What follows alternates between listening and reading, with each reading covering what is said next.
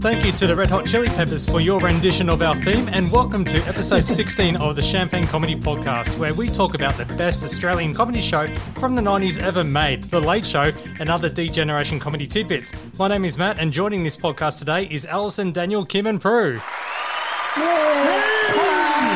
Hey there. How are we all? Yeah, pretty well. cold, but it's not Alive. the coronavirus. I, I got to admit, at the time of this recording, we're just getting towards the end of our mandatory mask wearing. So uh, yeah, it's been a lot of fun when you're trying to crack a smile to someone and you realize you have to smile with your eyes. totally, yeah. Yeah, so I, I now know how Melbourne people felt. That's a lot of Yeah. fun.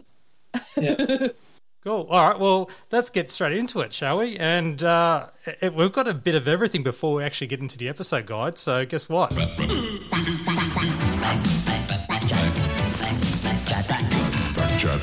All right, I'm going to go straight into the competition, and this is the uh, what do you call it? Your best piss weak quote competition, I guess. Uh, and it's a pretty piss weak competition as well, and you get to have a piss weak prize. But this is what we've got so far. What's all that about? I made love to her like a tiger. Good day from uh, Dominic. How are you? Do you believe in mental telepathy? No, I hear you think. I may be ugly, but at least I'll never be as ugly as an Angela Weber. And now we can break the chain, and we've got a new entry. This is from Asmo. No, I am not the man from the Where's Wally books. I'm tired of people walking up to me and saying, Found you. and him and a whole bunch of others are in for a quick prize pack, the Piss Weak prize pack, which consists of the Ripper album, the Barge Ass or Lucky Girls cassette tape, uh, the D-Generation Bumper Aussie Heroes book, Any Questions for Ben DVD, and the Fake Tan book. I, I keep looking down. They're on the floor next to me. So anyway, And they're all collector's items too. yes, every single one of them. So all you have to do is hit up your entry, any quote at all that you want to do. Champagne Late Show at gmail.com. And in fact, when Asmo sent that in, he was making sure it's the right email because he was a little bit flummoxed.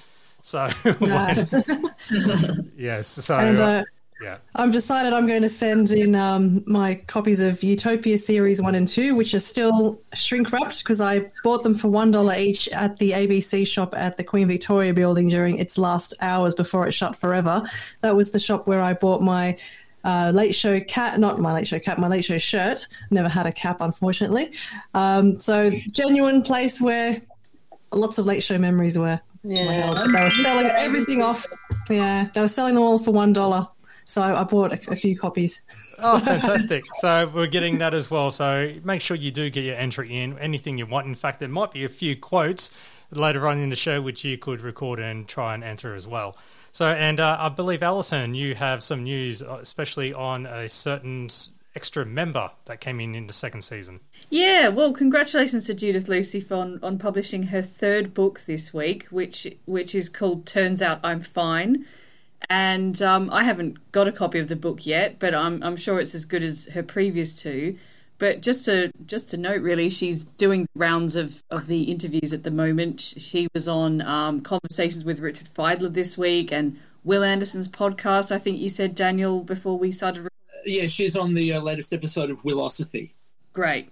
So look out for Judith in the next couple of weeks promoting her book, and of course, go and buy a copy, which I will be soon. Yeah, I think she was doing a Q&A with, um, who wrote Up the Duff? Uh, Kaz, Cooke, Kaz Cooke. Yeah, Kaz Cooke. She was Yeah. doing Q&A with Kaz Cooke at the Art Centre too. Oh, that's great. Check that out. Now, we do have a bit of uh, feedback uh, as well. Um, this is Twitter feedback. And the Twitter, well, the Twitter account of the, the show, 89.7 PAFM, says, and now I feel sorry for them because of what they've done here. And they've been listening to the pilot episode, We've come a long way. This is episode 16. yes.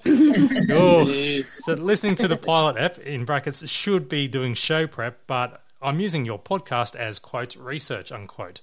And someone pointed out that Tony Martin attended Myrtle Woods' funeral after, quote, she died. So it's just a, a I guess, a certain way of, you know, kind of like that whole Tony Abbott of dead, buried, cremated. or buried Hang dead. on, are we in pedantry territory? Well, that's the thing that says reaches for the pedantry stamp. Pedantry. yeah. Yeah, I, I think I was the person who said that. So you know that that is particularly pedantic, but it's it's a bit like when someone says 10 a.m. in the morning. You know? or ATM. yeah, yeah, you know it's wrong, but you just but loads of people say it, and you just end up saying it. So m- my apologies, my very sincere apologies. For I've that never met error. anyone who doesn't say pin number, and really, I think it's fine. Yeah. Well, or naan bread, naan bread. Don't need to say bread. It's naan equals bread. Yeah. and I do apologise to the show uh, or PBA FM for actually listening to the pilot episode. So we were very rusty back then. And It'll only get better from there. Yes. Yeah. Um, the next entry is from a listener as well as a previous guest host, uh, Mason Hellcat, who mentions in regards to episode 15 of the Red Hot Chili Peppers sketch, he believes that he may be the only one to think this, but he's pretty sure that Santo hadn't read or been involved in the writing of the Red Hot Chili Peppers dialogue that uh, Mick did. So um, he was only there to feed Mick lines and reactions. So he says it works because it's seamless, but watch it again with that in mind and tell him if he's wrong. So there's some research for you. So Ah. if you No, it's very believable. Yeah, so if you think Santo's just totally improved it, or so send him a tweet if you don't believe him, or if you are on his side. Either way, he'll like to hear about it now. And we've got email feedback, and this one is from Stephen Plunkett. My apologies if I said your surname incorrectly. And he claims that we may have overdone the Never. Impossible. Out of the I- I- pocket. I think he needs to be punished. Yes, he does. and you know what? We're going to punish him by bringing him on this show as a guest reviewer. So look out Ah. for a future episode, Stephen. Sucked in, you're in. And you know what? Let's get this drumming out of the way.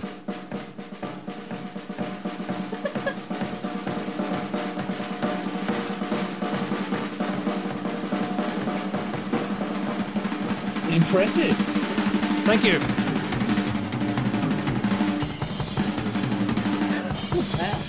Thank you, thank you to Daryl Somers for coming on.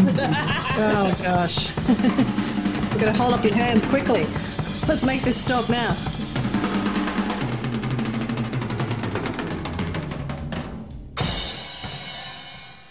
There we go. That nice. yeah, had to get all that out of my system. Yeah. And one more, which is also uh, David Asmo, who had entered the competition earlier. He now this one, um, it's a bit off topic. It's not exactly the Late Show, but it's a future project, I should say. Uh, in regards to, he, say, well, he says here, this is his email. Just a wee thing I saw. I was rewatching Frontline Series Two, Episode Thirteen, and a prickly hated TV viewer comes or gives some pretty bad views on Frontline.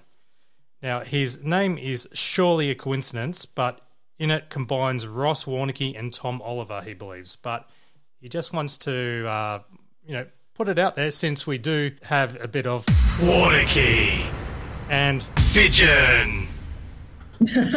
oh, actually, Fidgen's yeah, not really I- a part of it.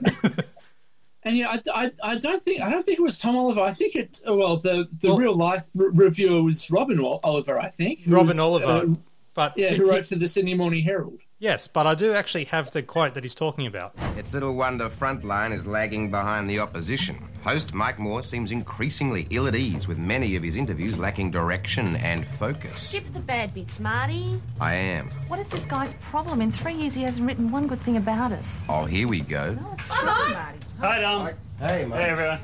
Did you see Oliver Ross's article in the Blue Guide this morning? Come on, Marty. You know I don't read reviews. Any mail for me, Dom? No. The messages? No. Hmm. Second day. No. Was there something about us in there, was there? Uh huh. Uh huh. Five four, three, two. What's the uh, general gist of it, though, Marty? Oliver Ross, which would be Ross Warneke and uh, Robin Oliver. Robin Oliver, yeah. So that's a nice little uh, Easter egg there that he's discovered in our Mm. frontline. He also says that the show, our podcast, uh, has got him through some tough times. So Aw. you're welcome. Ah, thank yeah, you. That's, that's that's that's really good to hear. Yeah. Yeah, I'm surprised. Really? Uh, at, at least, at least at this point, we are definitely not flummoxed by that. Uh, that uh, well, put it this way: the one, the podcast that you do eventually hear is a very short version of, of our actual recording. so we won't exactly say how long our recordings go for, but you Mm. get the uh, the non Zack Snyder edit. So yeah, Um, yeah, we started recording it in 1995. So uh, yeah, that, that's it for the feedback. So uh, if you do want to send us something, yeah, send us a tweet at TLS Champagne or send us an email, champagnelateshow at gmail.com and, and go from there. Yeah, it's time for Daniel's program guide. Okay, so we're looking at a critical guide to the weekend's TV. You know how uh, you would get your copy of TV Week and it would be full of highlights and scribbles of people trying to work out what they wanted to watch for the week? Basically, this is what Ross Warneke did every Saturday uh, in uh, in the Age uh, for their TV guide. So we'll start with Channel Seven, uh, up against uh, season one, episode sixteen. Uh, they screened the 1983 adventure movie Lone Wolf McQuade. Writes Warneke, Macho Chuck Norris plays a Texas Ranger pursuing the evil David Carradine, who hijacks U.S. Army weapons shipments and sells them to the commies. Mindless, unquote. uh, then over on Channel 9, now for some reason there were no guests listed um, for the Hey Hey episode for tonight, um, either on Saturday or in the previous Green Guide. So my assumption is they had absolutely no guests at all. Maybe even no audience. Maybe they were for the whole two hours. I don't know. Uh, but after Hey Hey was the 1984 comedy Bachelor Party, starring Oh, Tom, Tom Hanks, Hanks. and George Grizzard. Oh. Yes. Uh, uh, Ross Warneke uh, sums it up thus. Unhappy parents hire their daughter's former boyfriend to disrupt her fiance's raunchy stag night. Yes, that that's an interesting film to watch when you're 12 years old. and yeah, and, and it was rated AO as well. yes, yeah, that's a future little sizzle thing. Um, over on Channel 10, they had a double feature. Uh, first of all, at 8.30, they had Jaws 3 from 1983. Uh, says Warneke, there is no Roy Scheider in this thoroughly unexciting sequel set not in the ocean, but at Florida's SeaWorld Resort, where a great white menaces the owners of the aquarium. And that was followed at 10.30 by Jaws the Revenge from 1987. Um, yes. Um, says Warneke, again, no Roy Scheider, but the widow of his character in Jaws and Jaws 2, played by Lorraine Gary, believes her family is being picked off one by one by a vengeful shark. This third sequel is just plain stupid, unquote. now, uh, Warneke may think it's stupid, but there are some people we'll find out next episode who think that this may be an undiscovered masterpiece of the cinema. Mm. So, Movies little come and go. Daniel. Um, over on SBS, they had a 1944 British black and white melodrama called Tawny Pipit, a lilting story of a man's efforts to protect the nesting place of two rare birds, starring Niall MacGinnis. And finally, on the ABC, uh, before the late show at 9:30 was the British sitcom Bread. Adrian is offered a job as a personal assistant to the new neighbour. Then 10 o'clock, The Late Show, Ross Warneke puts uh, in up against that listing, uh, quote, uneven Melbourne produced live comedy show, which. I don't know. I think I think this this episode might prove him wrong. I don't think there's much that's uneven about the episode we're about to talk about. Um, and then after the late show, Order in the House, Ross uh, Warneke put in here, quote, highlights, uh, uh, highlights in quotation marks of the week in Parliament. Uh, that's followed at midnight by the Golf World Cup Day 2 highlights. Then at the very late time of 1.45am, Rage featuring Simple Minds. And that's it. Excellent. Well, thank you very much for that, Daniel. Yeah, no worries. I should uh, point out my, my partner always enjoys Daniel's roundup of what was on TV back then. I did mention that it was uh, a shortened version. Sometimes we go on some tangents. yeah, there's sort of there, there wasn't much to talk well talk about apart from um, yeah Jaws four, but Yeah. um, yeah that that's that's preempting stuff next week. I'm looking forward to that. Mm, me too. Yep. Oh yeah. All right, so we might as well get into it, and it's uh, time for a discussion on season one, episode 16 of The Late Show, broadcast Saturday, November 7th, 1992. And we have the opening, of quite fancy opening, uh, presentation of Christopher Columbus and the discovery of America, as narrated by Albie Mangels. Now, I will have to point out some Pedantry. because I've noticed straight away that they spelt Mangels incorrectly, but I don't know if it's because of legal reasons or anything like that. So the correct pronunciation is M A N G E L S.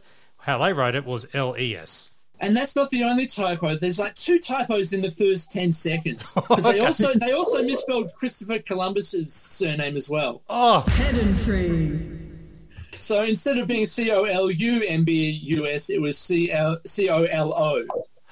Ah. Oh Well, dear. well, that feels like a mistake. I was going to say maybe Albie Mangels was intentional, but I doubt it now. There's there's no way Christopher Columbus, unless it's the film director, uh, he might have wanted to sue. I don't know. Other than uh, a mashup of Albie Mangels and Christopher Columbus, yeah, we do have the opening of the Late Show, which uh, runs as normal. And I'm just trying to buy some time because I need to load up this little sound effect. Yo! Way to go! Mick and Tony discussing Queensland's new tourism campaign slogan. Yo! Way to go! The the nineties was very much the era of states deciding to go with these kind of cool and hip slogans. You might remember a couple of years after this, um, South Australia went with "Going all the way with SA." I'm sure you remember this one, Daniel. And no, no one realised what "Going all the way" also meant. Um, they very very quickly had to change this, but I I had completely forgotten about "Yo, way to go, Queensland." So I'm assuming that that was also fairly short lived. No, I still remember the beautiful one day perfect the next, or rather a hotbed of corruption unrivaled anywhere in the Western world. Did anyone remember uh, Victoria's really sad one, which was a penguin Vic coming on and going tiddly woo? it was the That's not a slogan. You can't put that on number plates. but you've got uh, nowadays the Northern Territory has CU in the NT, like with C U. Uh, no, that's, that's, it's just a fake That can't be official. Sounds like a parody. although, although, mind you, apparently the, the people who were responsible for, for that Northern Territory one um, uh, did uh, just do a new one, uh, which happened to um, uh, coincide with April the first. Um, yeah, uh, uh, go down south with your mouth. Uh, talking about food and wine, of course. Get your minds out of the gutter, folks. Oh, well, other than the tourism campaign slogans, the US elections are over, and you have Bill Clinton, who has uh, been voted in.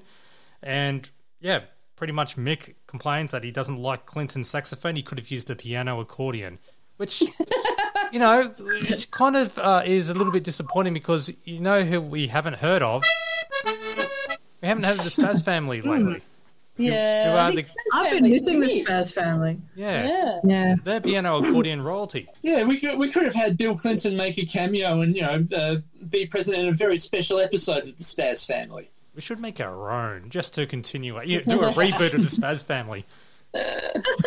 With that, um, now this this is uh, one of the early train wrecks of uh, this episode, I guess, because uh, they, they try to explain. Well, Tony and Mick have this written out perfectly, but they're talking about how Shakespeare has been adapted into animated uh, TV shows. So uh, I'll, I'll let this audio bit explain. Shakespeare's plays, they've taken a whole bunch of them and they've turned them into 30 minute cartoons for television. Now, it sounds like a dumb idea, but uh, they're actually quite good, aren't they? Have you had a look I was them? very impressed. I had a look at the animated version of Romeo and Juliet. Right. And that was fantastic. Romeo, how good was his performance standing there at the bottom of the balcony just looking up going, Wilma!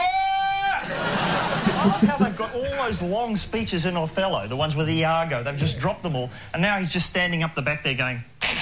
I think that works much better. The Battle of Agincourt. The Battle of Agincourt. Explain this. Was it Tom or Jerry who smashed Henry V over the head with a mallet, making his eyes pop out like that? We've got 25 of these. and we're going to do every single one of them. I think we've given the audience their Shakespearean treat for the evening, So I can't do the thing about King Lear just going off his rocker and going. Uh, uh, uh, no. We're not going to get to that. We're done. That has to be one of my favourite Tony lines. That we've got twenty five of these. So we It's like And later in the episode, they do do them all. yes, Stand by. Yeah. Yeah, I think I fully appreciated this when I actually had to study those plays, especially King Lear. If you just had to summarize that.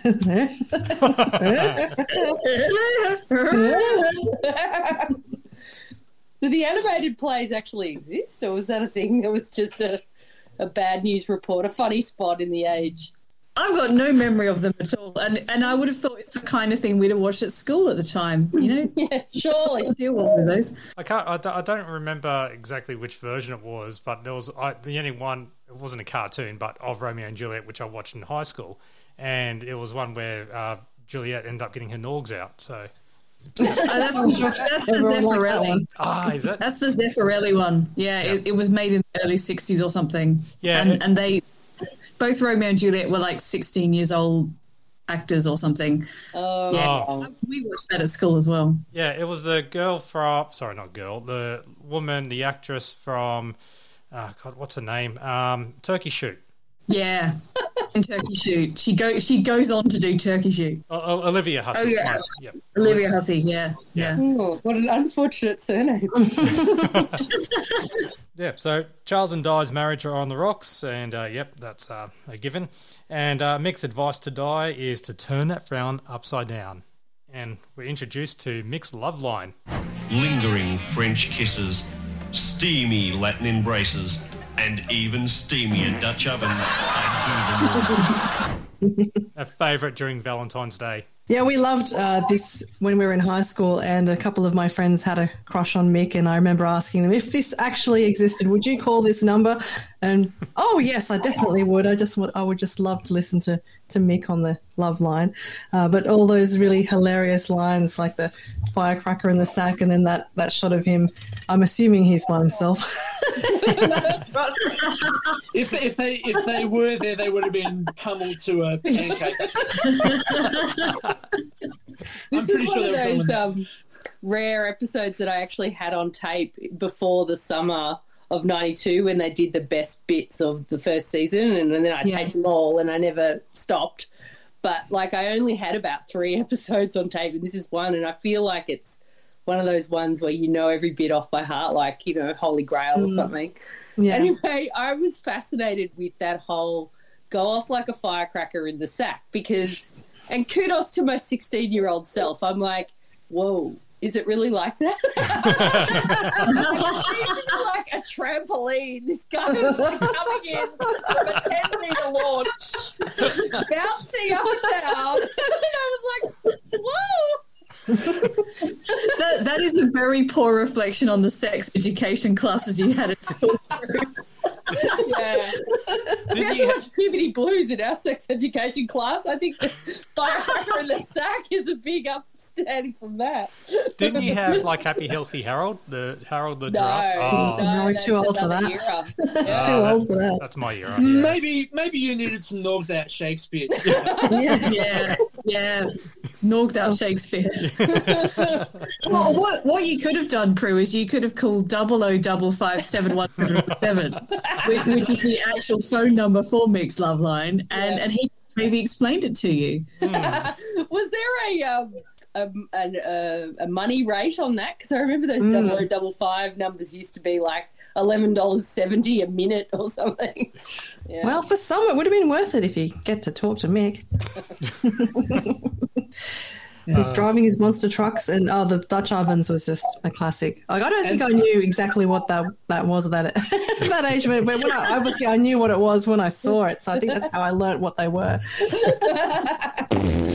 I Am I alone in when I go around kitchenware shops and I see a, an actual Dutch oven, as in like Yeah. sale, I I slightly snigger at it.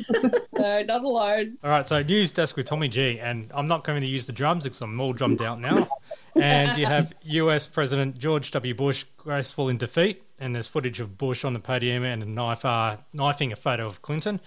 And you have uh, Anglonian Neighborhood Watch gets out of hand, and they show footage of the militia with guns surrounding apartments. So this is a lot of visual stuff. And uh, Russian Vice President named international politician most in need of a hairpiece, and it's got one hell of a comb over. Now, the other one is uh, Brisbane man chosen to be part of the Late Show studio audience, and they show footage of a protester being taken away by the police, which that one was quite funny. so they got a big laugh out of the audience. Did you notice that he had a Joh Busters t-shirt on? Yes, I did. And I And- remember and- Tony and- Martin talking about that. Uh, it was stretched quite taut over that considerable gut as well. Yeah, no, I remember Tony talking about that in an interview or something, and he said that when he lived in Brisbane, he'd actually seen someone be arrested because they had a Joh Busters t-shirt on. like there was a lot of corruption up there at the time. So here we go. And America has a new president, Bill Clinton. And throughout, this is 1992 people, so when you listen, so yep. Uh, throughout the campaign, he fought off ac- accusations uh, he was unfaithful, and uh, that's where they start playing grabs of uh, other bits and pieces, such as uh, being an Gus Mercurio impersonator, and it was just Bill losing his voice.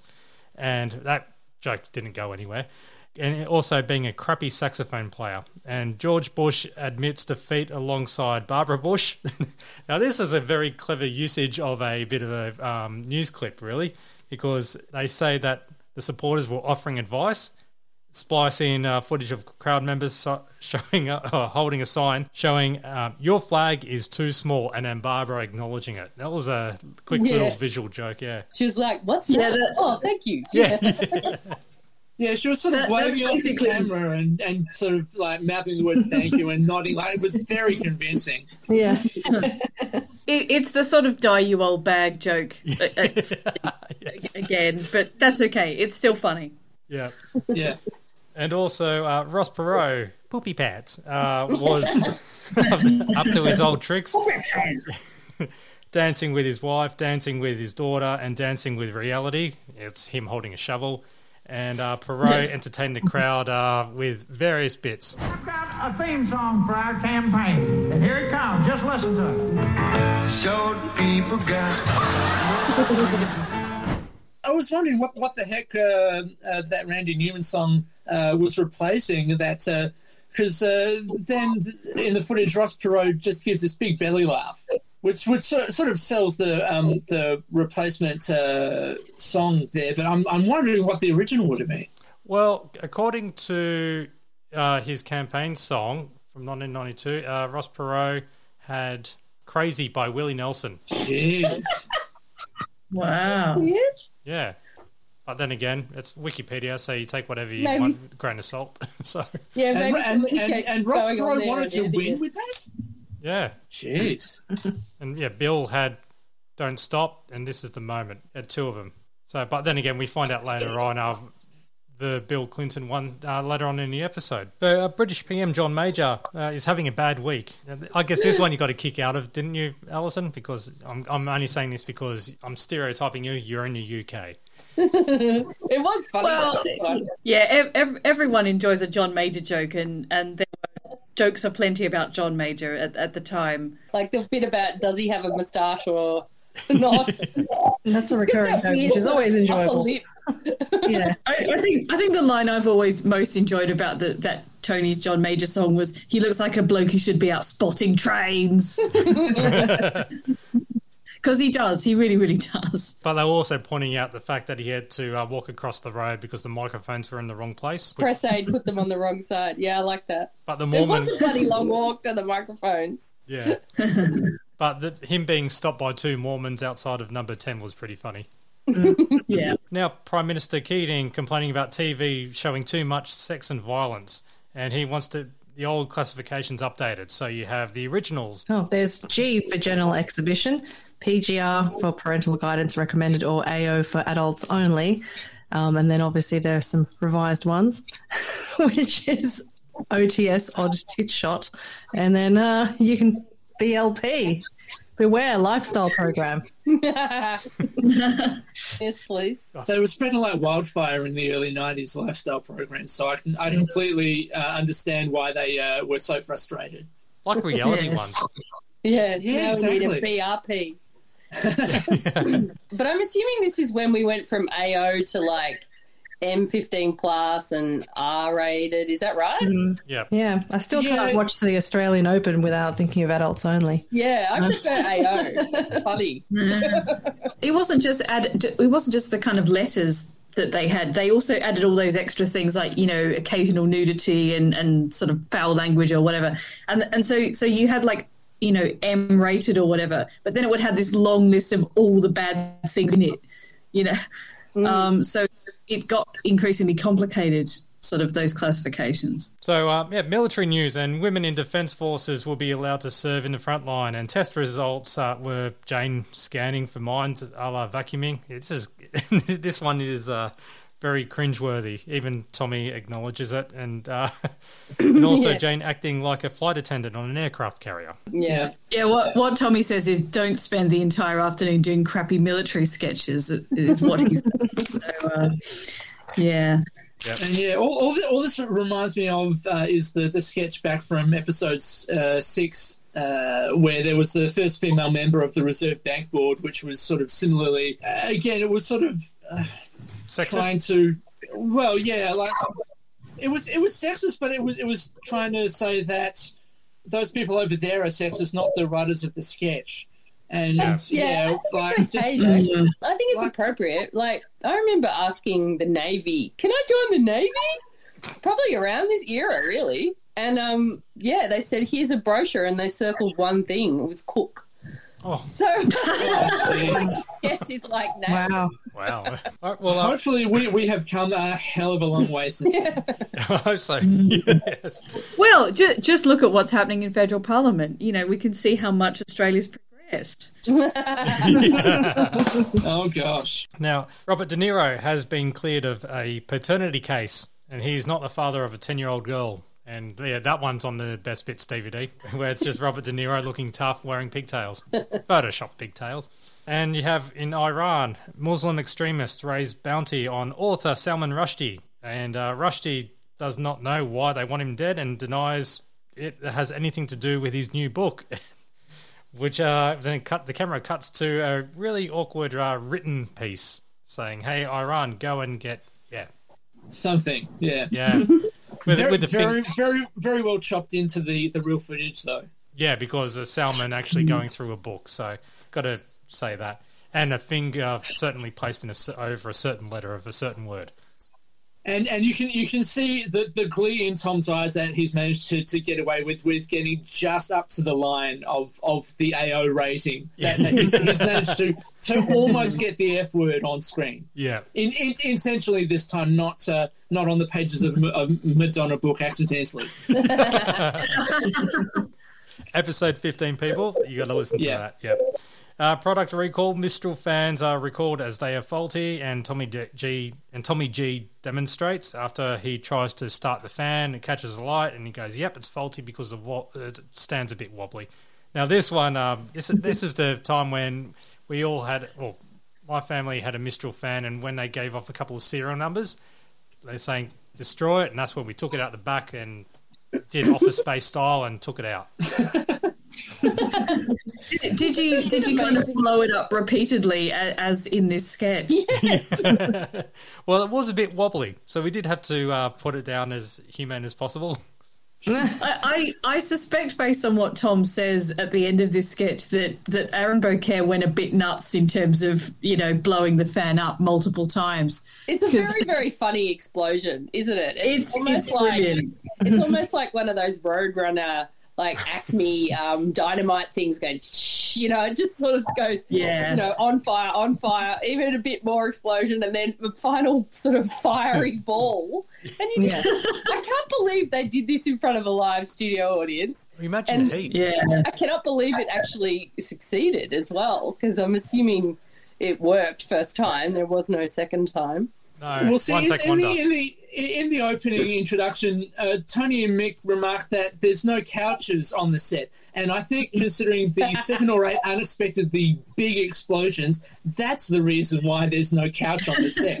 yeah. Because that, that that would have just gone Highly up in flammable. flames if any of the um, yeah, if any of the uh, sparks caught it caught it alight. Now we've got uh, the sport and the spring racing carnival climax. Stupid Hat Day, late entry winner from Moscow, and uh, they- they show footage of Boris Yeltsin. So there you go. That's They were truly hideous hats that they that they culled from the actual footage from from the spring racing carnival. Though I'm not much of a follower of fashion, but I'm pretty sure the Yeah. the, the, the millinery nowadays is a lot more muted. It was pretty wild um, millinery there. Like it was amazing. Now this one, uh, they happen to do it very quickly, um, uh, where they gone straight from the news desk and then suddenly have everything set up for this sketch, which is uh, U.S. President Bill Clinton, newly elected, coming into the studio with all the streamers and bells and whistles and everything to, uh, you know, uh, Fleetwood Mac's uh, "Don't Stop Thinking About Tomorrow." Yeah, and and, and all of that uh, stupidly long entrance uh, gets cut out of the, the DVD version. Yeah, basically because they didn't want to pay Fleetwood Mac, I suppose. Yeah, Bill Clinton uh, is uh, Rob, and uh, Jane plays Hillary. Do you notice who some of the Secret Service people are? Obviously, you've got Jason and Santo, but also Mark Gibson, the producer of The Late Show, is one of the other Secret Service men. Yeah. So you can spot him as well. He he was he had a previous cameo in, in the program a, a couple of weeks ago. This is this is great. It's it's really spectacular how they kind of come through the audience, and the audience have all got kind of Clinton Gore banners and stuff. It's really mm. well done. And there's plenty of jokes about womanizing, applauding midway through.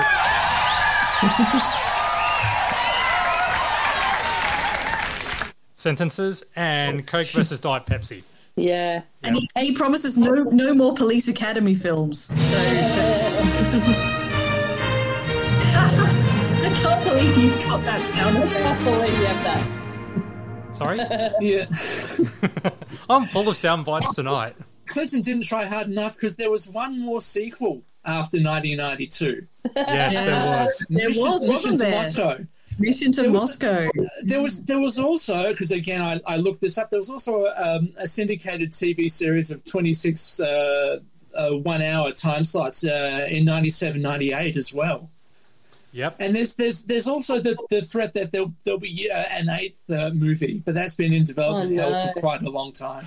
Clinton sees himself as a president of- in the style of JFK, and then he gets shot at.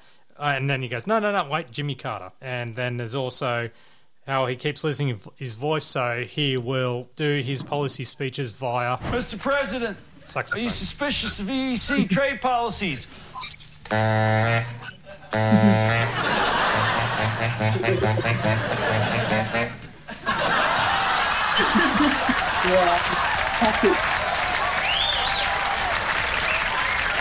Classic. It's a great moment because there's so much corpsing after that, isn't Well, it? I'm gonna hang on to this one.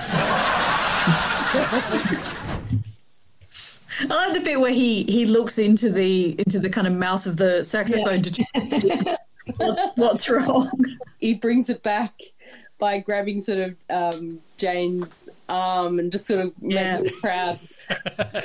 oh, you know how I'm always awful about the audience. Um, I would have to say this is one of the greatest late show audiences because later they're so good in this sketch they really make it, and later they actually sing along to Mud. Yeah, they do, don't they? Yeah, Yes. you can hear it in the background. Stay But they- tuned. they- Stay yeah, and they tuned. did the laugh. But The, I just the- wanted to props to the audience because they're amazing in this sketch, and I think they make it really great. Yeah, Mm, especially when they laughed mid sentence and they actually got that right. The timing was perfect. Yeah. so uh, yeah, and he'll be the first president since JFK to bring sax back into the White House. So yeah, that's um, all the Bill- Again, how how how prophetic uh, was that? Yeah, considering all the stuff that was uh, to come. Yeah. Yeah. Other than uh, Clinton being in the house, you have the commercial of over the top chemistry set. So Yeah. and this is an Aaron Bouquet specialty. Again, I remember because I didn't have any other um, episodes on tape around this time. I remember watching this and going, "Where are all the other over the top um, segments?" Because they look so amazing. You know how you only ever got small snippets of it, you know, like Tony falling over a couch or something, and you know, and I was so intrigued. Like, I want to see all the over the tops. this one's really great, but it doesn't have them in it.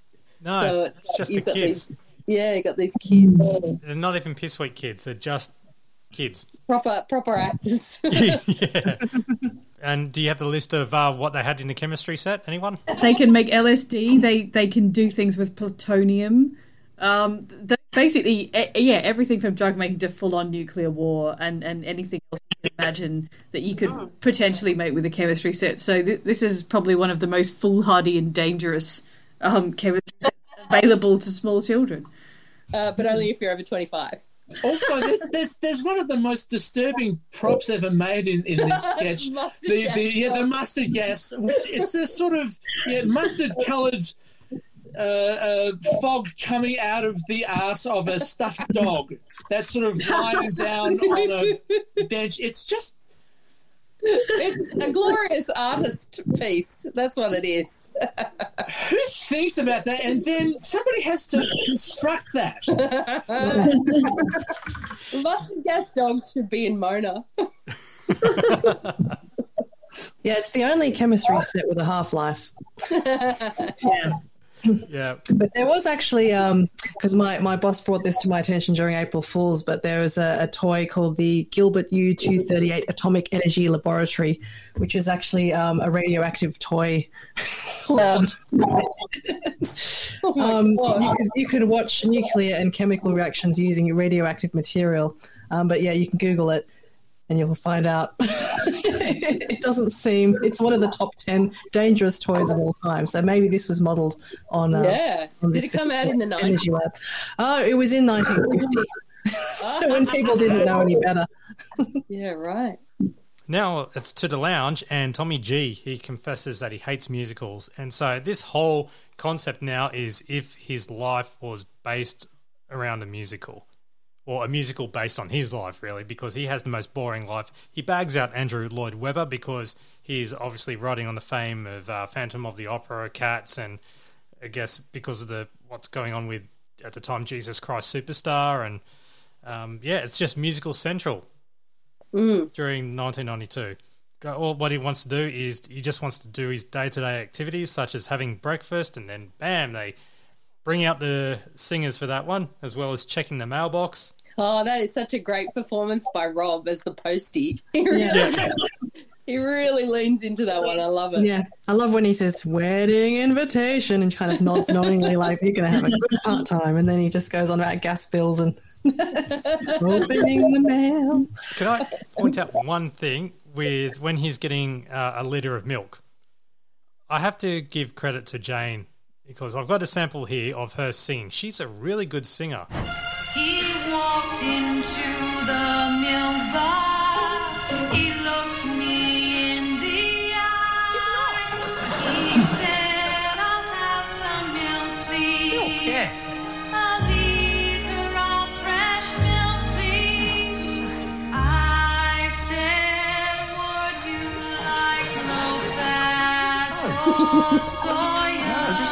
Just regular. He said, No, I just like regular. Yes. He paid me and I gave the milk to him.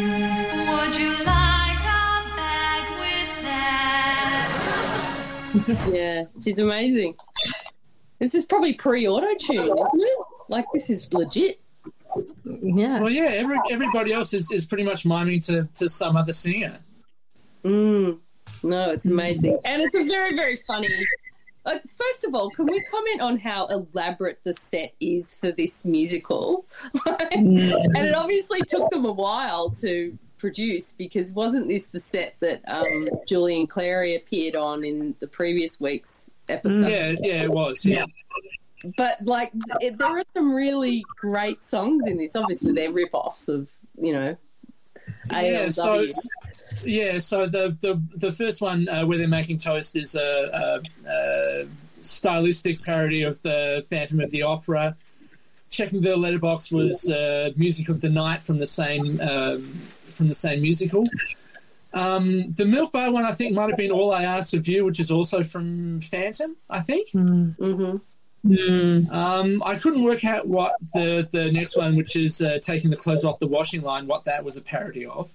No, Maybe- but I, but No, that, that's um, that's that's all well and never was there ever a cat so clever as magical mist. yeah. Cats. Oh, Uh, see, I've, Yeah. I've, Cats? I've, I've Yeah. never seen Cats, not even not even uh, the third of that uh, movie version. So Not Oh gosh, I, yeah, I went there with my child, so I actually have seen it at the movies. I, I've seen that film as well, and it's very, very bad film. I'm glad that you uh, all have experience in musicals because I only knew that Phantom of the Opera one. what about the Jason one? I am the gas man. and he doesn't need No. this. Rack off. oh, that's Jesus Christ Superstar. so cruelly cut off. But yeah, th- this sketch must have taken weeks because you know they've got to write the kind of sound-alike songs, they've got to record them all, and then they've got to film themselves rhyming to it, and they've got dances and elaborate sets, and, and yeah, this must have taken days and days of their time to do this, and, and the result is pretty good, I think, considering it's obviously done on a fairly low budget. Mm. And also, I think the comedy in that um, going to buy the liter of milk one is great. Like, I love the way, like, the, the chemistry between Tom and Jane is just magic, isn't it? It's like, no, uh, no, I didn't. I didn't look you in the eye. And also putting out the bins. That was well, that was Jesus Christ Superstar, wasn't it? yeah. yeah, that's right. Yeah. And a, a truckload of dry ice. Yes. yes. so, speaking of musicals, this is the best, as you mentioned earlier, Prue. Yeah. Come from Cooper's Crossing and Darwin in the south. Dusty plains of Innisfail to the Murrumbidgee's mouth. Through bushfires, snakes and tinea, drizzle, drought and flood. None of those will hold them back when someone cries out mud. Oh, mud, boys, mud. We'll give our sweat and blood. Though our backs may break, our beards are fake, we'll all pretend the sex don't shake.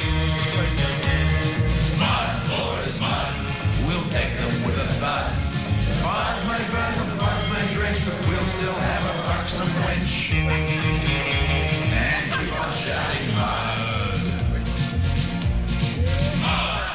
awesome. So great. Unprompted. Unprompted. Yeah, I love that so much. They must have given them an extra serve of West Coast Cooler in the because this, this audience is. I, I had a vision of like Annie Marva with the lyrics on one of her big cards and just kind of pointing along, and, and they all have to follow the lyrics or something. But but maybe I get the feeling that it's just off the cuff, like they're just Yeah. they're into it. Yeah, Yeah, love it. Credit to the audience. The audience have won this episode. Yeah, yeah. Yep. So it is episode 16, The Bad Acting Epidemic of 1852. And uh, the Mud Diggers are playing Snap at the bar. So that was a best snap player in the Mudfields. And uh, so the loser. So I love that one. That's one of my favourite. Quick joke, bam's gone. Uh, the loser player claims the winning player can't stage an unconvincing fight scene. So this is where they've just gotten, I guess, footage of random shit that's going on and thinking, how the hell can they piece this all together? It's so great this scene. It's like you know they didn't even really need to write for this particular bit because the unrealistic fight scene is what it says on the tin. Like it's terrible, mm-hmm. and all you really need to do is just play the scene and watch it for what it is. It's terrible. It's like people just throwing themselves across the room for no no, apparent reason. Yeah. Absolutely no contact with anyone. But I love it when the uh, police uh, show up and Sergeant Olden with the police sirens going off. and uh, yeah, Sergeant Olden's just uh, telling him, like, look what you've done. You better tell him Alden. And then Nolan Donner is Ma Olden, really? I mean, Jane. Uh, telling him the bad news that, you know, they've triggered front bottom to overact in the next scene. Yeah, this is just all about front bottom being accused of uh, bad acting, and he's really, really, really upset about it. And then it cuts to a whole bunch of out- oh, and people falling asleep, I should say too. So uh, yeah, and then there's also two out of towners who come in, and realize that um, they want to be part of the show. You know, oh, this is where they filmed the olden days. So and then and then and then cut to a, a sign that's been spliced in there. A false mustache is preferred. that was my MySpace profile image for a long time. Oh, MySpace. Yeah.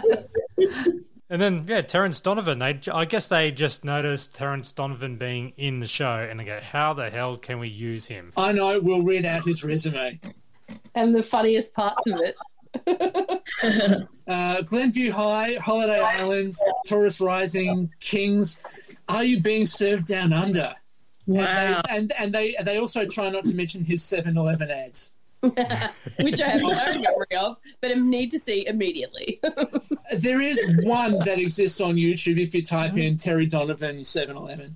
I'll be doing that later. Thank you for that. Like it's it's it's it's him in a suit walking through 7-Eleven getting snacks and saying that they're open for the Melbourne Cup holiday. He must have been Yeah, paid a well, pretty this penny. is the this is probably the start of the Jeff Kennett lifestyle with everything open anytime on Sunday. But I tell you what, Terry acted the shit out of that ad. Well, the two strangers wanted a scene in the olden days, and he goes, I just got you in, gentlemen. From Bottom changes his ways of making people fall asleep while acting, so he gets the guy who lost at the snap game as a bit of a test run. From now on, I'm speaking only in the language of today's youth. Comprende, Daddy-O? How they hanging, bud dude? Far out, Brussels sprout. Having trouble with the fuzz? Then chill out, homeboy. Hmm. I love that one far out Brussels sprout. Like how dated is that? How how dated is that one now? Like I sometimes say that to my kids and they just like run a mile. Like who are you? What are you saying? And how white as well. yeah, there, there, Oh, there is yeah. something about um, having all of those uh, much more futuristic uh, sayings being said in that English accent. It does remind me of uh, the sketches which came much later by Armstrong and Miller of those two World War II pilots Yes, who talk in the who talk in slang, but uh, in very clipped English accents. Yeah. Yes. It's also got my favourite line in, which is "Cat got your tongue, eh?" All right.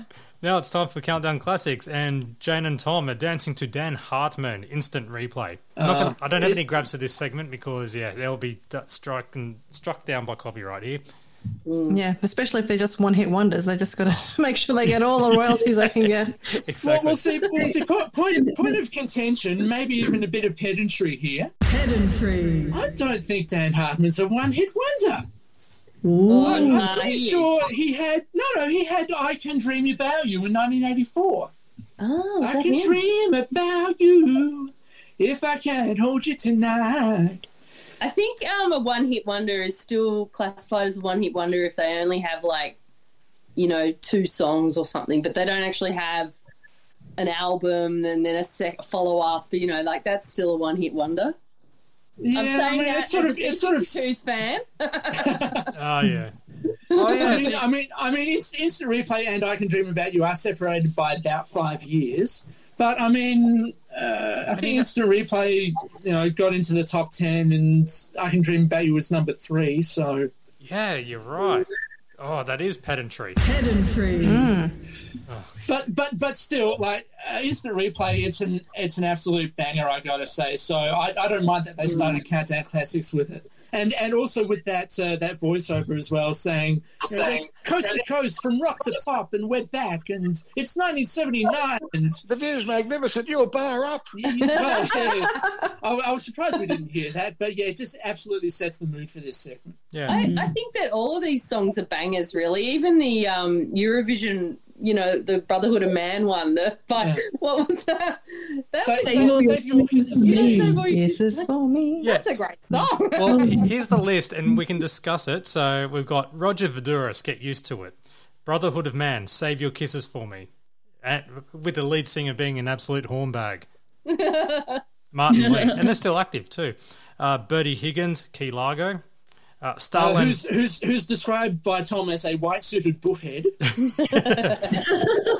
Starland Vocal Band, Afternoon Delight, oh, and uh, the and the lead singer Bill Danoff, yeah, doesn't he uh, look like a stud muffin?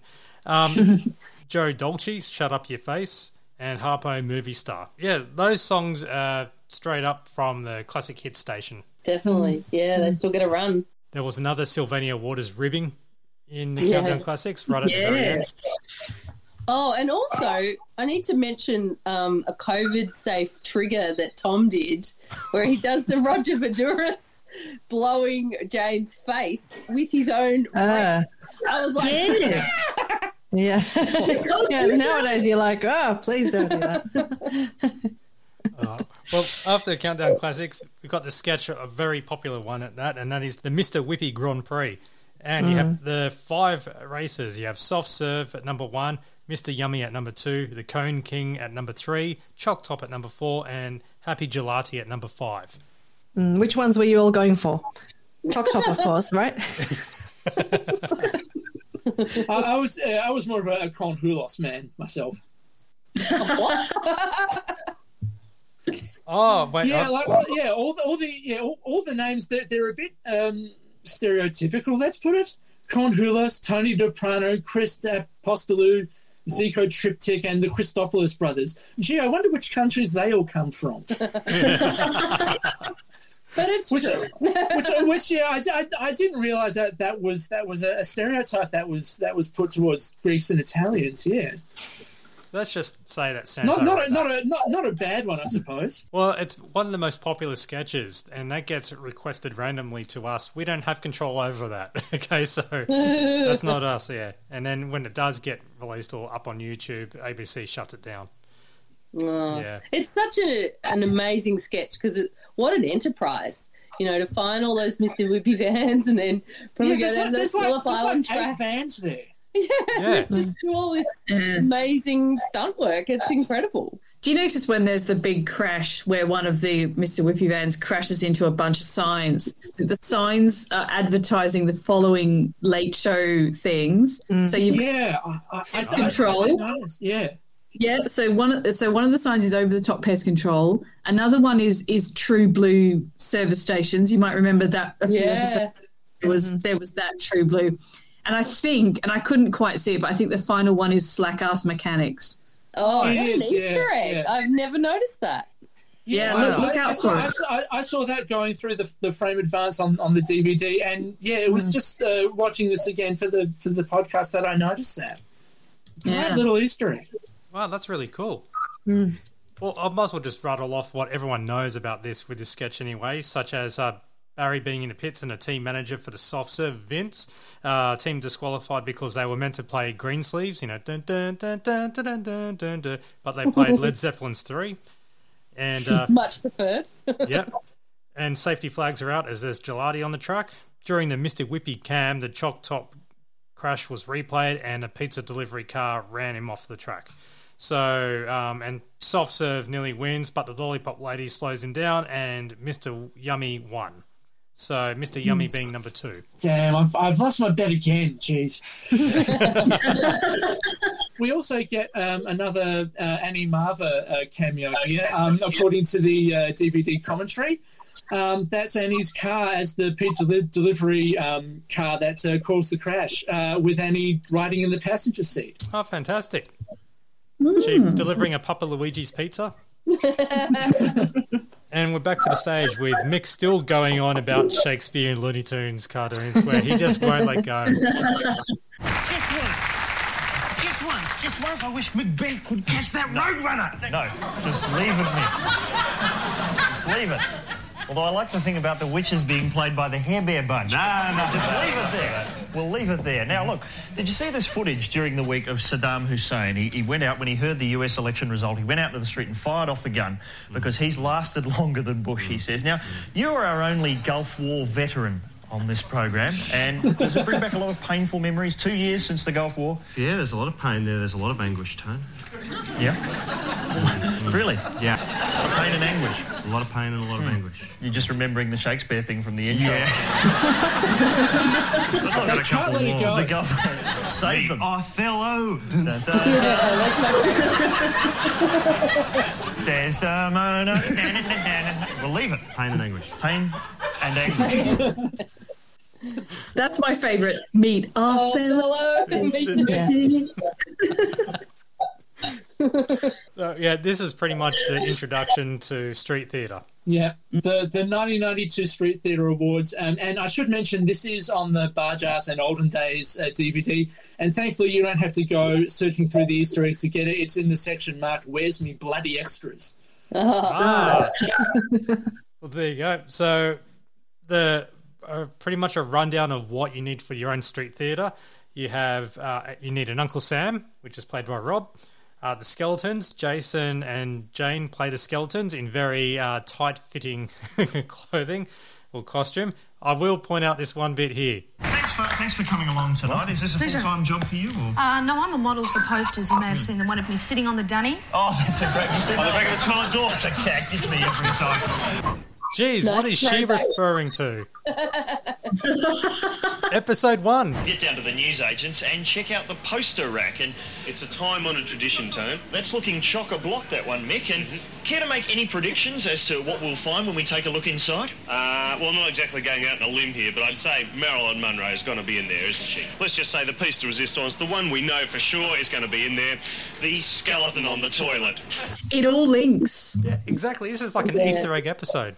Mm. Before Easter eggs existed. And uh, yeah, you're you're right about um, Jason and Jane um, uh, looking a bit sort of exposed uh, in those uh, tight-fitting skeleton costumes because I, I noticed I noticed Jason sort of got his hands sort of in front of his his groin like, like like he's, he's trying to cover something up, and we, we only ever see him uh, from from head to toe in sort of a very medium shot and sort of any close-up shot it's almost like Elvis Presley in that it's only from the waist up. So, um, yeah, and you also have Santo as the Grim Reaper, and you also need the wild card, the Peter Pan, which is Tom Gleisner. So, Looking so happy. yeah. there. and in the lead up to this podcast, I made the image of Peter Pan, Tom Gleisner, the Facebook page thing, just as a little. Yeah, I saw that little. there was an Easter egg for the Easter eggs. Exactly, yeah. And the audience was uh, reading out various prompts. Uh, Nuclear Armageddon, also known as a typical night on the Steve Vizard program. Rob as, as Uncle Sam sort of throwing imaginary, you know, explosions and capitalism and just, you know, being general evil. Although to me, he looks more like latter day Billy Connolly in that getup. he does And a bit, yeah. And then and then the, the, the skeletons choking themselves and uh, the Grim Reaper just sort of men, looking menacing and. Um, uh, yeah, Peter Pan, uh, Tom Gleisner, just um, yeah, Just again, not, not not not not cracking a smile and just standing awkwardly. Yeah. and then after they do the all that performance, um, then Tony and Mick present the 1992 Toxie Award for the excellence in street theatre. And these are your nominees. You have the terrifying collapsing girls from the Avalon Airshow protest. The Who we've seen before in the news desk. yes, we have, yeah. Uh, the brilliantly satirical baseball game from the US bases demonstration. The hauntingly observed frightened wallaby from the Tasmanian logging protest. And that was creepy, that costume. yeah. Yeah. The moving and poignant Edelston Medical Clinic protest with uh, guest appearance from the Daffy Doctor. Overwhelming sense of impending doom felt by all who witnessed the caged chickens at the Meat Is Murder rally. And the winner was the caged chickens. This whole segment makes me really miss um, student street theatre. Like it's not so much a thing anymore. It's So- more Yeah. pure rage. Well, Extinction Rebellion, though, you know, they they do quite a lot of street theatre stuff. It, it's it's a different style, though. They they have those kind of who are those people who dress up in red and they kind of dance around. It, they don't they don't sort of act out scenes anymore. It's more kind of coordinated dress up things that they do. Yeah, like we, we we still have protests, but we, yeah, there doesn't doesn't seem to be a theatre element. And yeah, I was thinking of, of Extinction Rebellion when when uh, when you were uh, when they were talking about the theatre of it. Well, they they uh, the last thing they did, I think it might have been a couple of weeks ago in Adelaide, was to sort of blockade a, a, an intersection and dance around. And uh, like the week before that, they uh, a few people glued themselves to the road, and like even that, there's not that much theatre about it. There was certainly no, uh, you know, inexplicable character standing nearby. yeah, like what does he? What does Tony say? What was Santa up to there? well, yeah, that was that was in the the, the winner of, of the 1992 Toxie Award was the, the caged chickens, and it was yeah pretty much because there was a completely inexplicable Santa Claus. Basically, whatever costume they have down the two dollar shop, just Yeah. grab it. See, this is where Extinction Rebellion's gone wrong. They they don't have their inappropriate Santa Claus. No. There we go. Get on it. So uh, yeah, straight after the uh, street theatre stuff was street interviews, and this is one of the most popular street interviews done. And in fact, Kim, you might have uh, some stuff to do with this as well, because this is all about the best dressed and worst dressed people poll that Who Weekly magazine conducted. That's right. I actually have a copy of the the very 1992 Who Weekly magazine, which is available on the Champagne Comedy website if anyone wants to look, purely for you know historical purposes. No copyright infringement intended. So um, the, th- this was the inaugural um, Best and Worst Dress for Who Weekly, and there was a special panel which actually looked at the photos and gave their various verdicts. Um, the people on the panel this year included. Uh, everyone's favorite reality show star Noeline Donaher, as well as multimedia bath mat aggro. You had uh, Tania Lacy, Shadwick's model manager Peter Shadwick. Um, you had uh, Melbourne celebrity hairdresser and tease Lillian Frank, ex Noise Noisework superstar Jon Stevens, and um, you had Leona Ed- Edmiston, one half of the Savvy Morrissey Edmiston designing duo. duo. So they actually made, gave their own verdicts on the uh, on the various celebrities and how badly dressed they were. But obviously, Mick and Tony had um, some some more savvy people on the street who were able to give some very succinct and um, memorable observations of the various clothes that people were wearing, such as Elton John, uh, Dannii Minogue, and uh, yeah. And also- there's some really classic quotes. And also yeah, this person. is a great street talk. What would you class as Australia's worst dressed person? Bloody Jeff Kennett. Listen to that to wild applause as well. Yeah, I have seen Yeah. that. I feel like hundreds of times, and I'd laugh at it every single time because we all we all know what this is really about. You know the. The, the sort of almost immediate frustration upon his election amongst Victorians of, of Jeff Kennett and his policies, and just the anger this guy feels, and, and the way he delivers it, and then just hisses off immediately. Yeah. It's Yeah, perfect timing. Yeah. Yeah, I, it was really um, when I watched that today. I've always laughed at it, but I actually thought, God, I really feel his frustration because even Mm. now the whole Jeff Kennett policy scarring is still feeling the effects. Like the fact that he closed down an infectious diseases hospital, like right, you know, when we needed it thirty years later. Like it's just Mm. insane. But yeah, it's great. You're a true, true Melbourneite there, aren't you, Prue? yeah, totally. I, like even now, I'm feeling the rage. And where did they actually film this? Because someone asked on the uh, on the, the various um, Uh, I'm posts pretty that I've sure it's the years. always Acland Street. Actually, I think one time Yeah. I might have been confused and thought it was Glen Huntly Road, but I think it's always Acland Street. Uh, yeah, I, I. I went and uh, had a listen to the DVD commentary, and they did say it was Acland Street. Ah, there you go. I've expanded my vocabulary in this sketch. Uh, doyen, I had no idea when I when I watched it as a teenager what that meant, and uh, schmutter.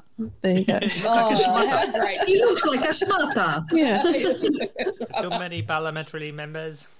yeah, that guy, that that guy who who just uh, sees a microphone and just uh, a, a bit like the, the bloody Jeff Kennett guy. It didn't matter what the question was; he was going to get out, get out his thing about having too many parliament members uh, in state and federal governments. And also uh, the guy who who probably shouldn't have confessed that he would actually, you know, wear the dress that Daryl Hannah had, or was it um, Dannii Minogue? No, no, it was it was Daryl Hannah. I don't know if it was uh, like it looked a bit like the birth of Venus, uh, there, but I don't like I, don't- I don't know if it was based on that directly. But gee, it, it leaves nothing to the imagination. Very suitable for a funeral. I really like the woman with the weird shopping uh, cart who's who's commenting on Susan Renouf And it's quite funny the way she said, she looks like she's put everything she owns on at once. That's the best. That is such a cutting remark. Yeah, I, I think um, my favourite is is the old woman, and and they show her pictures of Elle Macpherson, and she says, "Yeah, she's all right," and, and she just, yeah.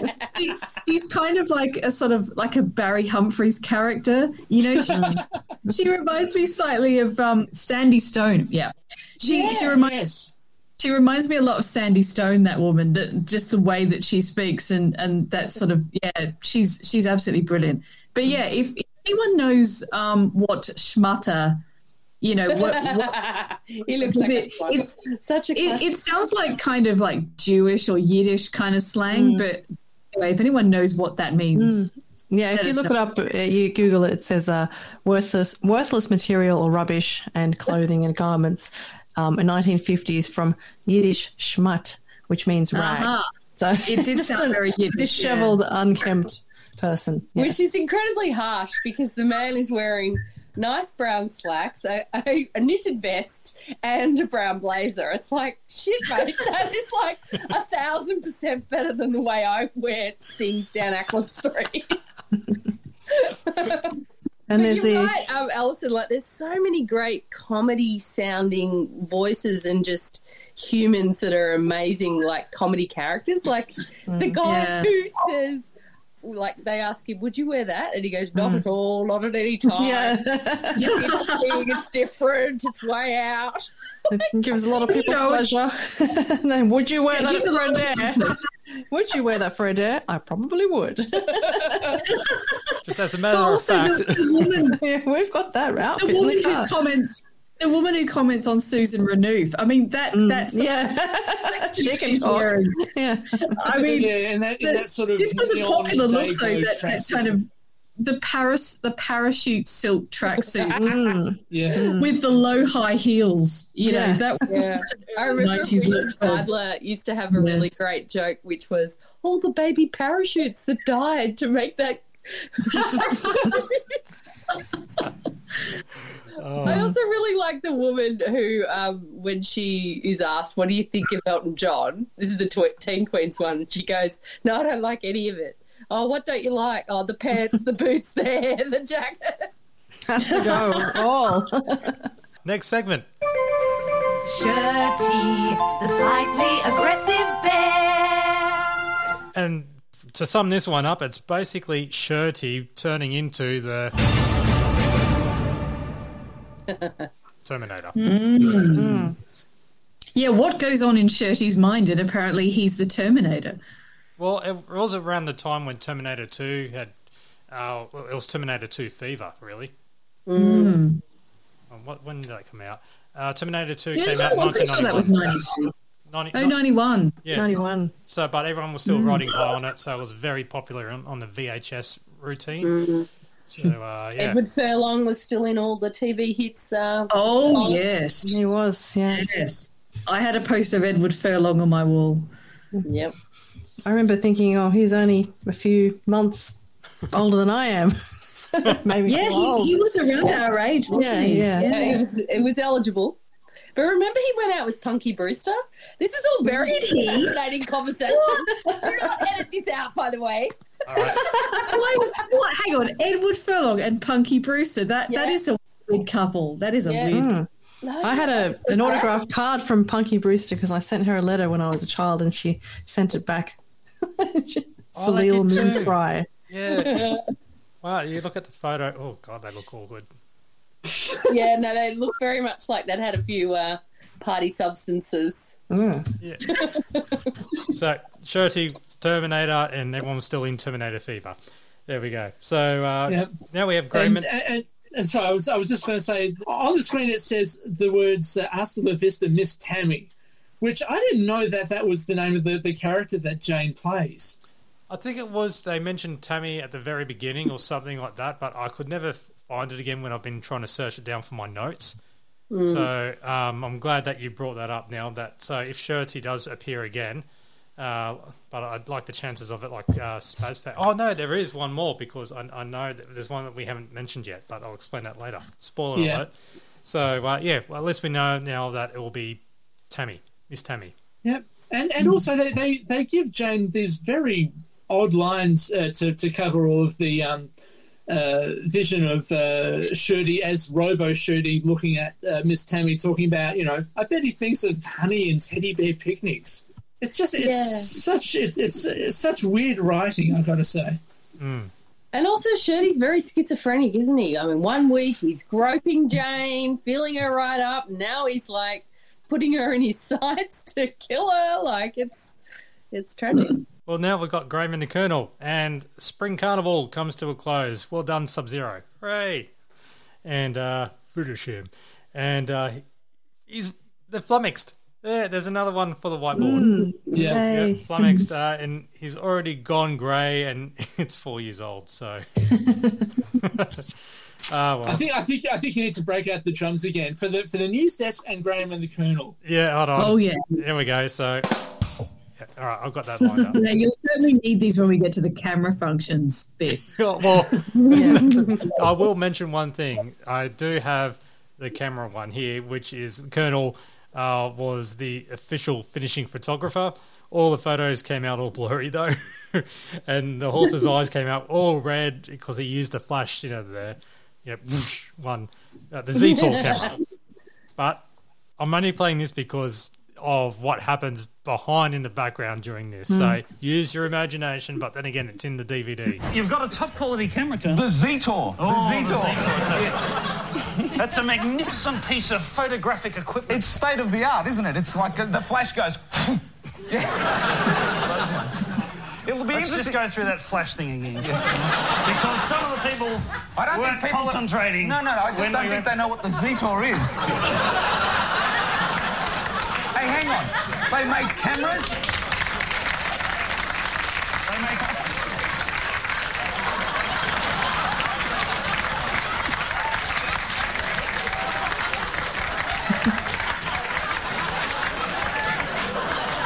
It's okay. It's okay. I'm about to bring up my dinner. Wonderful to see the Melbourne Cup fashions making an appearance here on our show. Anyway, let's carry on. Where were we? Um, where were you? It'll be interesting to um, find where we actually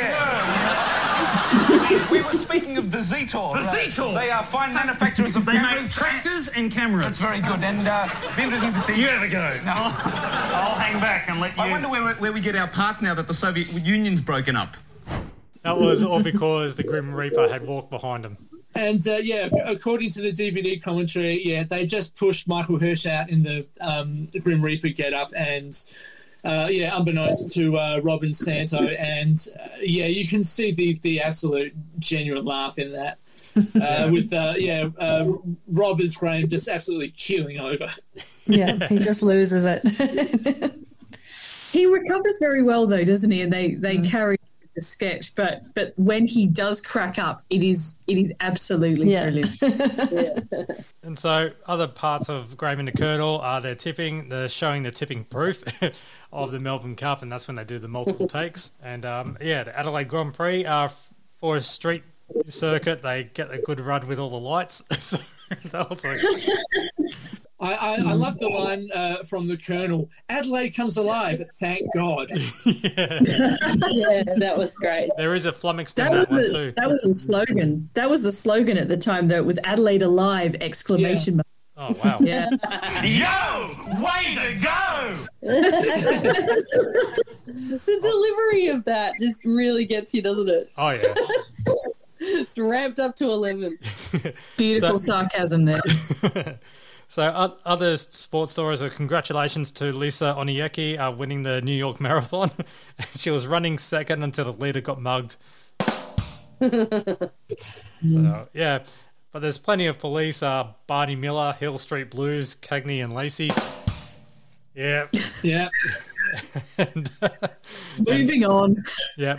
Bill Clinton uh, is, and here they go off sport. Bill Clinton is president elect, and we use the Westminster system. They use the US uses balloon and streamer system for their elections.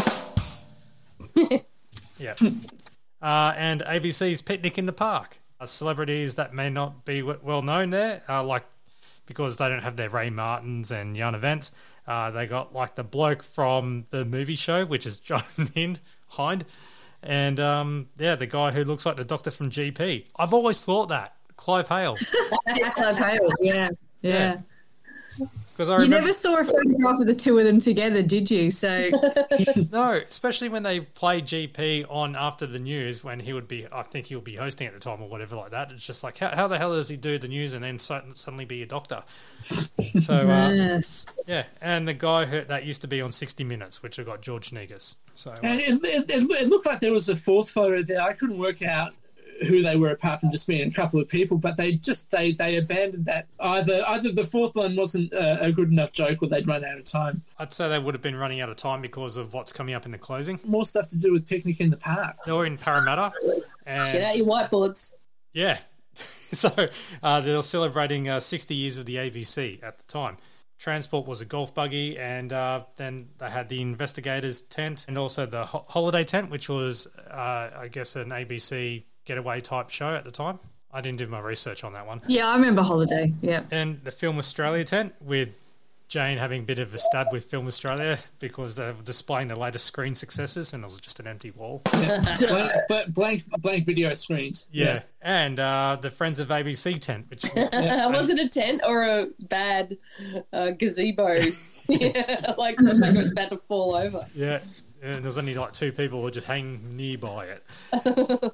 And uh, the ABC personality tent, which George Negus, Richard Morecroft, Tim Bowden, and Andrew Denton, and uh, so and Rob was uh, rubbing shoulders with him. Can we talk about Richard Morecroft? I have no memory of him, Oh, but he's really? very handsome. Newsreader. Yeah. He was a newsreader. Oh, yeah, right. If you Google, especially uh, on YouTube, if you look up GANGgajang, hundreds of languages, the music clip, that's pretty much a whole bunch of newsreaders from 1992, 1994, like that early era, because they got Jane, uh, Anne Forward, uh, Mary Costaglitis. I could be wrong with that. Oh, Kostakidis. Kostakidis, yeah. yep. Richard Morecroft, Daryl Eastlake, uh, Uh-huh, and yeah. Jeff McMullen, and George Negus, and Stan Grant because of uh, real life. Yeah, You right. watch that at a time, like it's a time capsule of uh, newsreaders and presenters of that era. Mm, good tip. Yeah, Richard Morecroft also hosted later on in- in his life after he had finished up doing the news. He did letters and numbers on SBS. Of course, Yes. that's how I know him. That's how I know him. Yeah, and And Jane goes for a ride around in the golf cart with Paul from Sylvania Waters, who clearly isn't bothered by all the jokes they've been making about Sylvania Waters. no, so this is another Sylvania Waters joke. And it's like, hello, Robin Jane alert, sack klaxon sounds like massive, Yes. massive Yeah, sexual. Rob and Jane went together. Yes. Mm. Finally, the conspiracy comes true in a way. Yeah. Yeah, I remember I remember telling all my friends they're definitely going out together. Nobody mm. believed me. Oh, see, you proved them wrong there. Yeah. knew. You knew. Five babies later, I think I'm right. No, you're still with Tom and climb down classics. No. Although I, I feel I feel like, like we're neglecting the two big stars that uh, were at the um, the the picnic in the park, B two and Lulu the teddy bear. Oh, and. Jane didn't know who Lulu was. Was B1 not there? Yeah, what's with that? Oh, he was dead, remember? Oh, wait, that was Mickey Mouse. Oh, oh yeah. That's right. Uh, Chris, don't- like uh, just a bit of a fun fact: Bananas in Pyjamas premiered the Monday after the Late Show episode one, so both uh, both as old as each other. Yeah, right. Wow. The, the the only other thing to mention is the one uh, crappy album cover, which they, they, they mentioned they've they've neglected for quite a few weeks. The worst album cover, uh, Tommy G holds up uh, BT Express. Do it till you're satisfied. And BT being uh, big trousers. So that was more of a visual joke if they zoomed in closer on the album cover. So uh, that deserves a. but not a strong one. Oh, is Steve really going to come on the show next time? Yeah, sucked in, Steve. You're going to regret Now- that. now- Yeah, he's gonna have to put his earplugs in. Did anybody notice um, Tony Martin's sign off at the end, by the way? It was sort of covered a bit by the applause, but he said, and I, I had to transcribe this Well, that's all the time we've got for. See you next week on the Late Show for cockfighting by candlelight. Well, Um, we've got we've got a credit for Michael Hirsch, of course. He he's credited as audience stooge casting, so he picked all the people to to you know uh, what, what was it? It was the street theatre, wasn't it, where they had people yelling out different different things they could act out. I think. Well, if he picked the audience, he did an excellent job because what a great audience. Yep. Now, uh, also, there's a, a couple of other um, credits uh, uh, that um, are a bit out of the ordinary. Uh, there's one uh, credit for artist in residence Sharon West. Now, I'm not quite sure what that would have been in relation to directly. The, the only thing I can think of is those Clinton Gore signs in the um, in the, the Bill Clinton acceptance speech sketch Oh. looked quite hand painted. No, But- no, artist in residence doesn't refer to um, that medium necessarily. It can be a script writer or, you Oh, know, a dramaturg or anything. Like, Maybe it's one step up from yeah work experience. No, it's a good position to have. An artist in res- residence is usually like a grant funded position. We have them at our theatre, quite a few of them, and they usually go on to then be directors or writers themselves. It's a good good thing to be. Oh, cool. It's unusual though for, to have an artist in residence in television, though. It Isn't is very weird. But Yeah. then maybe back in the 90s, there just wasn't enough writing opportunities. Yeah, it could be. I've just never seen it. in television. I, I know it's a very common thing in the theatre world, or you know, similar sort of organisations. But yeah, never seen it in television. Yeah. And the other uh, credit in there is choreography by El Guapo Dance Studios. oh, for the musical. The musical, yeah. yeah. Life as a musical. That would make sense. So I don't I don't know if that's an actual dance studio, um, but um, El Guapo. yeah, That sounds like a Three They're- Amigos villain. yeah, it does. does a bit. They're, they're probably the sort of Tony Bartuccio dancers equivalent, where you you get the choreographer and the dance troupe as well, because they they were certainly a dance troupe that they bought in for that. they're the very best uh, dance studio that ABC money can buy. They Yes. got a plethora of dancers. I love They, they could they couldn't afford the Tony Bartuccio dancers, presumably. All right. Well, that wraps it up uh, for season one, episode 16 of The Late Show. you forgot the audience tickets. Sorry, Daniel did mention that, uh, like only a little bit of uh, what Tony had said, the cockfighting by candlelight.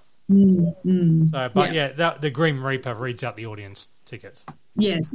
Sorry. With the wrong number. yes, yes, screws up the phone number. Yeah. Thank you. Anyway, sorry. No, no, no, no. Thank you.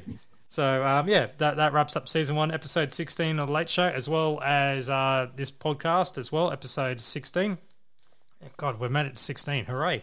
So, Mm. four more episodes left until you can get in your entries for them, uh, your favorite quote, piss week competition type thing. We're just making it up as we go along. So, uh, and we're getting more and more prizes, and we've got that extra entry. So, send us all uh, any feedback or whatever, champagnelateshow at gmail.com or send us a tweet at TLS Champagne, as well as visiting our website, especially for the Who uh, Best and Worst Dressed of 92 at champagnecomedy.com for review and critiquing purposes. That's what it's there for. And uh, yeah, Yeah. Facebook, The Late Show. Uh, and yeah, that, that's pretty much it. So um, yeah, my name's Matt, and I just want to say thank you very much uh, to Alison, Prue, Kim, and Daniel. There we go. Wasn't in the usual alphabetical order. Oh, I mixed it up. thank you, guys. you. See you later. All right, catch you next time. See ya.